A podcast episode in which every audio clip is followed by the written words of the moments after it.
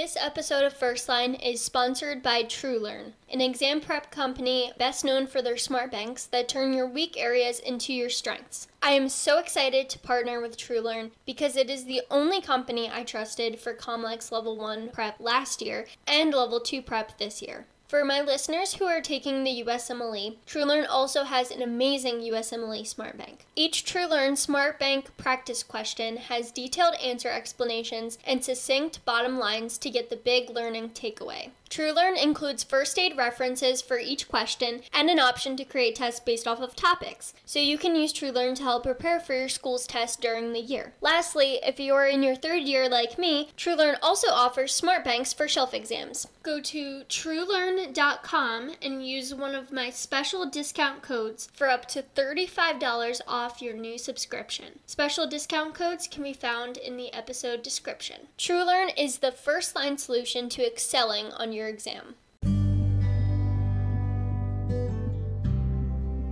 My name is Aubrey Ann Jackson, and this is First Line.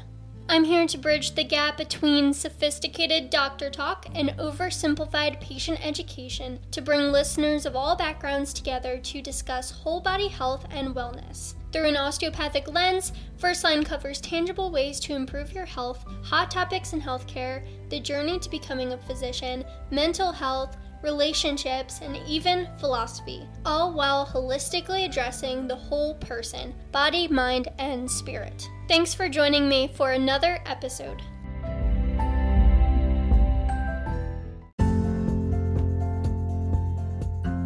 First Line is now available on a variety of platforms, including Spotify and Anchor, Apple Podcasts, Google Podcasts, Breaker, Castbox, Stitcher, Amazon and Audible, Overcast, Pocket Cast, Castro, Player FM, Podbean, TuneIn, Reason, and iHeartRadio. Please subscribe and follow wherever you listen to your podcasts. I just finished a two week rotation, which has been shorter than my other rotations, which are one month long. So this was half the length of a normal rotation. It was in acute care medicine, which is basically my school's version of emergency medicine. Since we only have two weeks for it, it wasn't in the emergency room, it wasn't in a clinic, it was actually mostly composed of online modules and quizzes to complete. So we learned the material that we needed in order to take the COMAT, which is a standardized exam that med students need to take during their third year. So we learned everything that we really needed, but for me, it was a little bit difficult to learn the material versus other rotations because I didn't have that hands on experience actually using the information and actually seeing what emergency medicine is in person and being able to help patients. Whereas in other rotations, such as family medicine, while I was learning the family medicine and doing modules, I was also spending time in the clinic. You can look at this the other way and see that because I wasn't in the clinic, I had more time to study the material. That was a plus.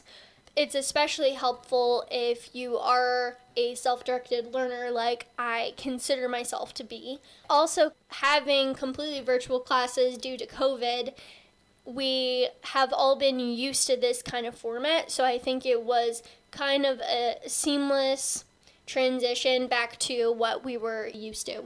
Usually, for these tests that we have, we have them every month with each rotation, but this one we only had two weeks to study for, and it's still the same amount of questions, the same amount of material, which made it seem a little bit more of a intensive course instead of the the usual pace. But I ultimately really enjoyed it. The first week was predominantly focused on EKGs, which stands for electrocardiogram.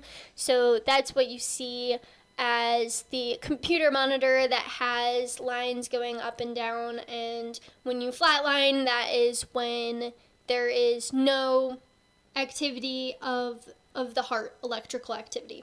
So we got to learn these very much in depth, and it's probably even more complicated than you can imagine. I still have not learned everything that could show up on an EKG, and I certainly am not anywhere close to an expert. I don't think I ever will be too unless I go into cardiology, but I do have a lot better understanding of it, and that is important for any specialty to be able to interpret.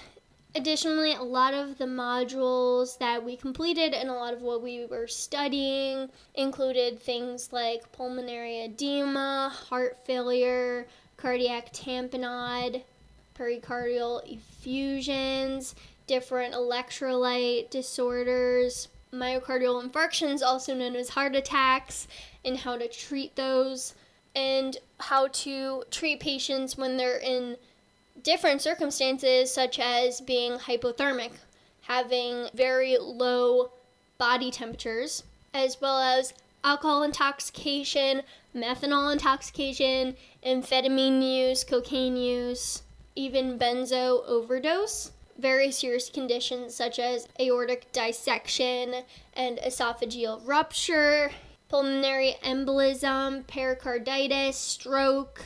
And of course, with a lot of emergency medicine, you're usually the first line seeing opiate overdoses and different substance use issues, like I kind of mentioned already, and even different kinds of infections like urinary tract infections and meningitis. There was also a great focus on very acute disorders such as shock, and there's many different types of shock that we have to know about and recognize these different patterns of, and then also knowing how how to treat that the first step that you would take in stabilizing a patient which is a lot of what emergency medicine is all about.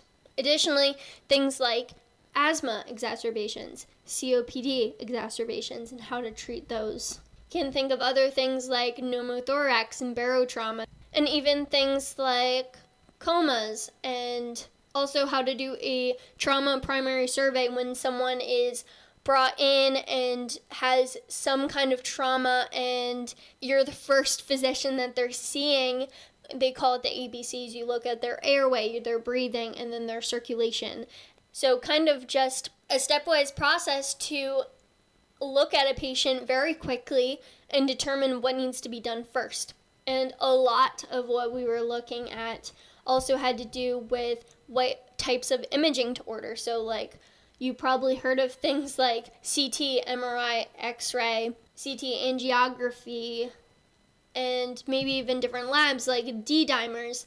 And really the job of emergency medicine physician in addition to stabilizing the patient is knowing what test order not ordering too many tests or tests that take too long to wait for a result. Really what is priority for the emergency medicine department. Then you have other things that you might think of with emergency medicine like lacerations and gunshot wounds even things like spider bites, like a recluse spider bite versus a black widow bite, and how that looks different. What was surprising to me was so many of these emergent conditions have to do with the eyes. So you can think of things like hemorrhage and corneal abrasions and keratitis, as well as uveitis, which affects the iris of the eye, angle closure glaucoma, which is this sudden painful vision loss that often results in seeing halos. And also, you can injure your optic nerve, which could be caused from a penetrating trauma, something sharp going into your eye, or indirectly uh, with just general trauma to your head or to the orbit. Then, of course, we learned about things like meniscal tears, shoulder dislocations, compartment syndrome, pancreatitis, and appendicitis, diverticulitis, chemical burns, heat exhaustion, abdominal aortic aneurysms. I know I just listed off a ton of things, but I hope this gives you an overview of emergency medicine and what kind of things that they deal with whether you're a med student or not. Uh, I hope that it's at least interesting to you to hear about that, to understand really the breadth that emergency medicine can cover, because I think a lot of times emergency medicine is generalized a little bit too much as just almost a referring doctor, just the first stop at the hospital, and then a patient immediately gets admitted to the hospital. Doesn't always work like that, and sometimes emergency medicine patient that comes in isn't necessarily a trauma patient, could be someone with an overdose or it could be someone that has waited for a condition to worsen so much that they have no choice but to come into the emergency medicine department. I think a lot of that with hyperglycemia in diabetics when their diabetes isn't controlled well, whether it's type 1 diabetes or type 2 diabetes, there's two different syndromes that can result in hyperglycemia in each one.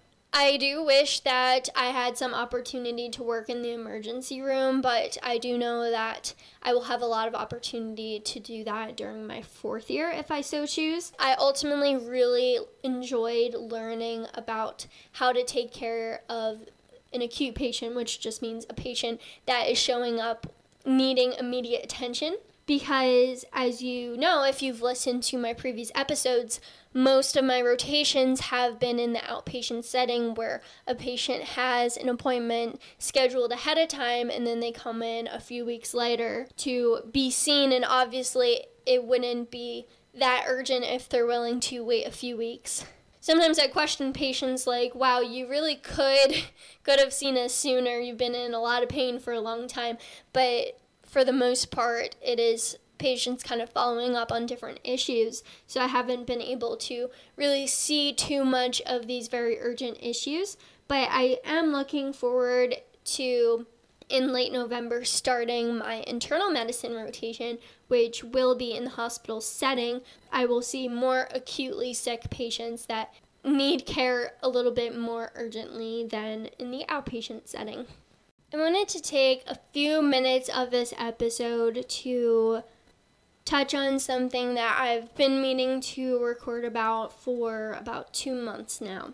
On September 10th, First Line lost its most loyal listener.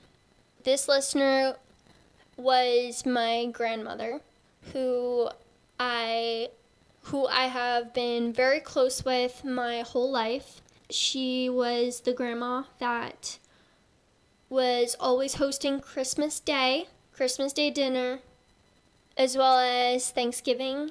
And she was the grandma that was present at all of the important events in my life graduations, my wedding, would spend at least one week every summer spending time with her in Ocean City, Maryland, where my family traveled for beach vacation. She has always been so supportive of me in everything that I do. Uh, choosing to go to medical school, starting this podcast, she listened to every single episode while having hospice care towards the end, my mom had to help her out with setting up the podcast so she could listen to it, but she she always did. I frequently heard from my mom that she was brought to tears a few times because of how proud she was of me. That that meant so much to me, especially um, being states away in her in late days and I'm tearing up a little bit right now and and you can tell I mean I had to wait 2 months to really talk about this and I'm I'm still not I'm still not healed from it. I just have so many great memories of her. She has always inspired me so much.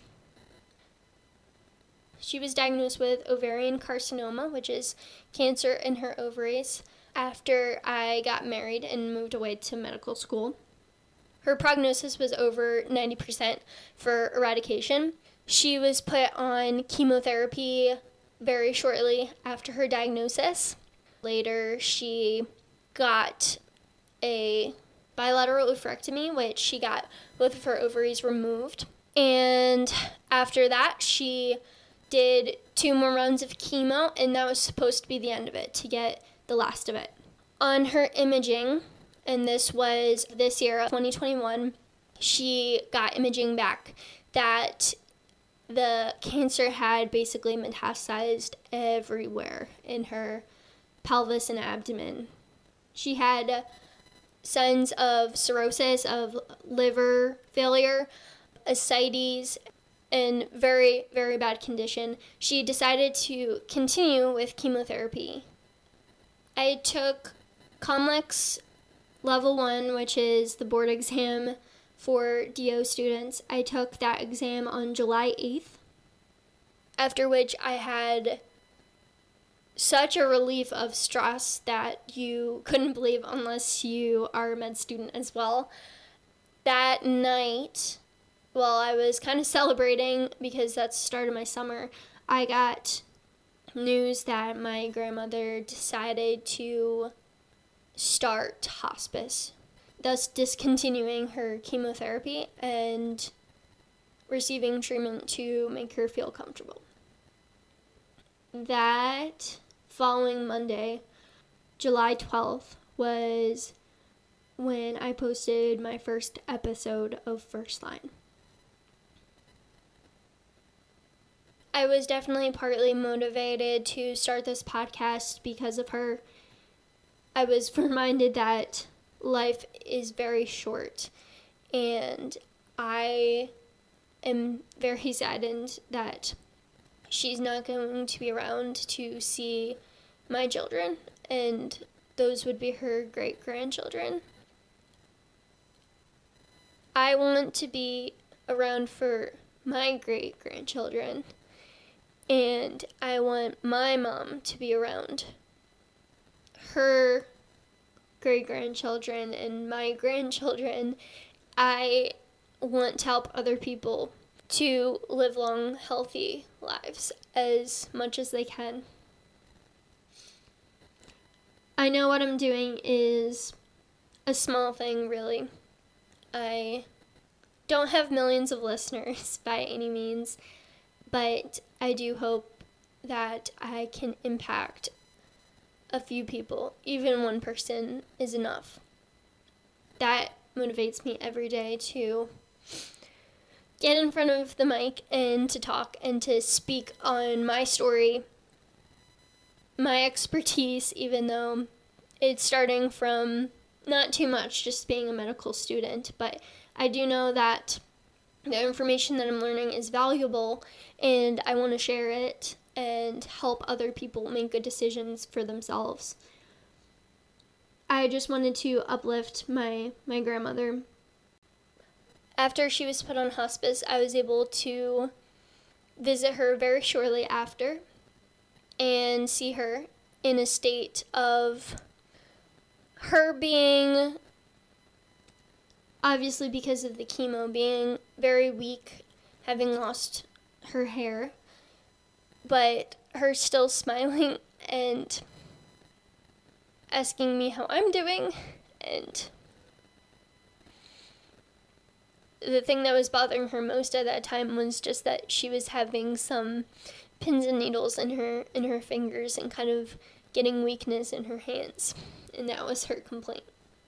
Unfortunately the next time i saw her was uh, september 9th i was grateful because I was in my underserved rotation at the time and I had a Friday off, completely off. So on Thursday afternoon, after getting off of the clinic, uh, me and my husband drove from Virginia to Pennsylvania, which is about five or six hours. So we got there at like 11 p.m my mom was staying with my grandma, and my grandpa is also there. And we got there pretty late at 11, and we, we stayed with them until probably 2 a.m. My grandma at that point was semi conscious, kind of in and out. uh, she knew I was there, and um, at that point, uh, she was very much needing assistance with every activity of daily living. And my mom, being a nurse, she knew that it was nearing the end. So we left there at like 2 a.m. and I got a call from my mom just 10 hours later that um, she passed away. And I'm just so grateful for God's timing that allowed me to see her just hours before she passed. And even though she wasn't she wasn't really present and she wasn't herself still being there and her knowing that I was there meant so much to me and gave me the ability to say goodbye, which meant the world to me. And it was almost like she was holding on, holding on in order to see us one last time. And luckily, she was a believer. She is a believer. So, she is with her Savior now,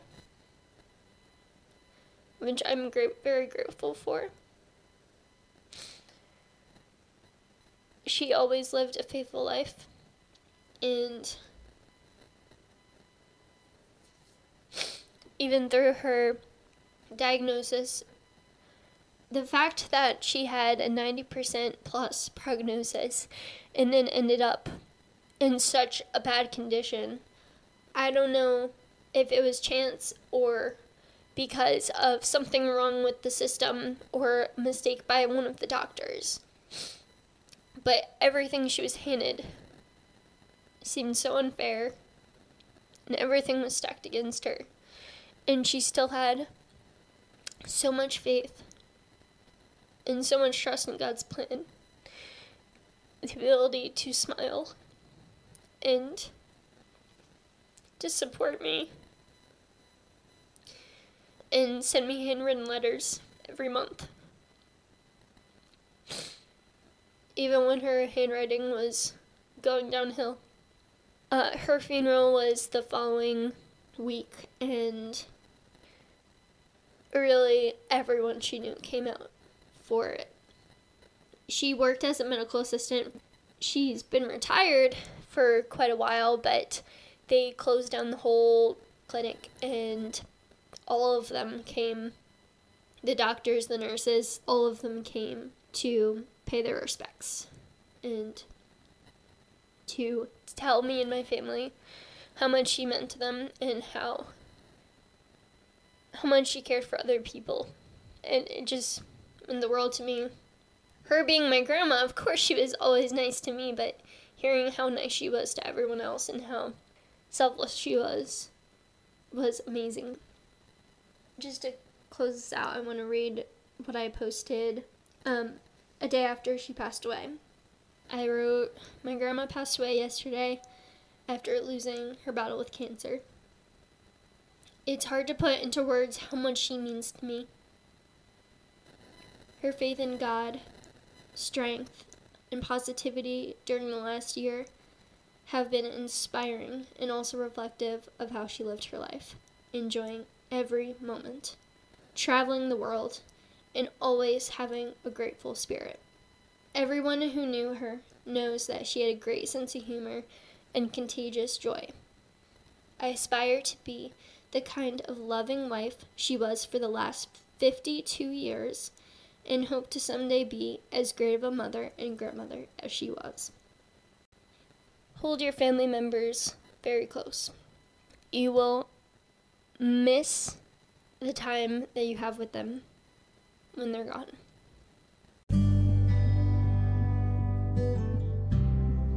Thank you so much for listening. Again, I'm on Instagram at First Line Podcast. Also on Facebook, facebook.com slash First Line Podcast. You can reach out for any questions, comments, suggestions, feedback. I'd love to hear from you. Thanks again.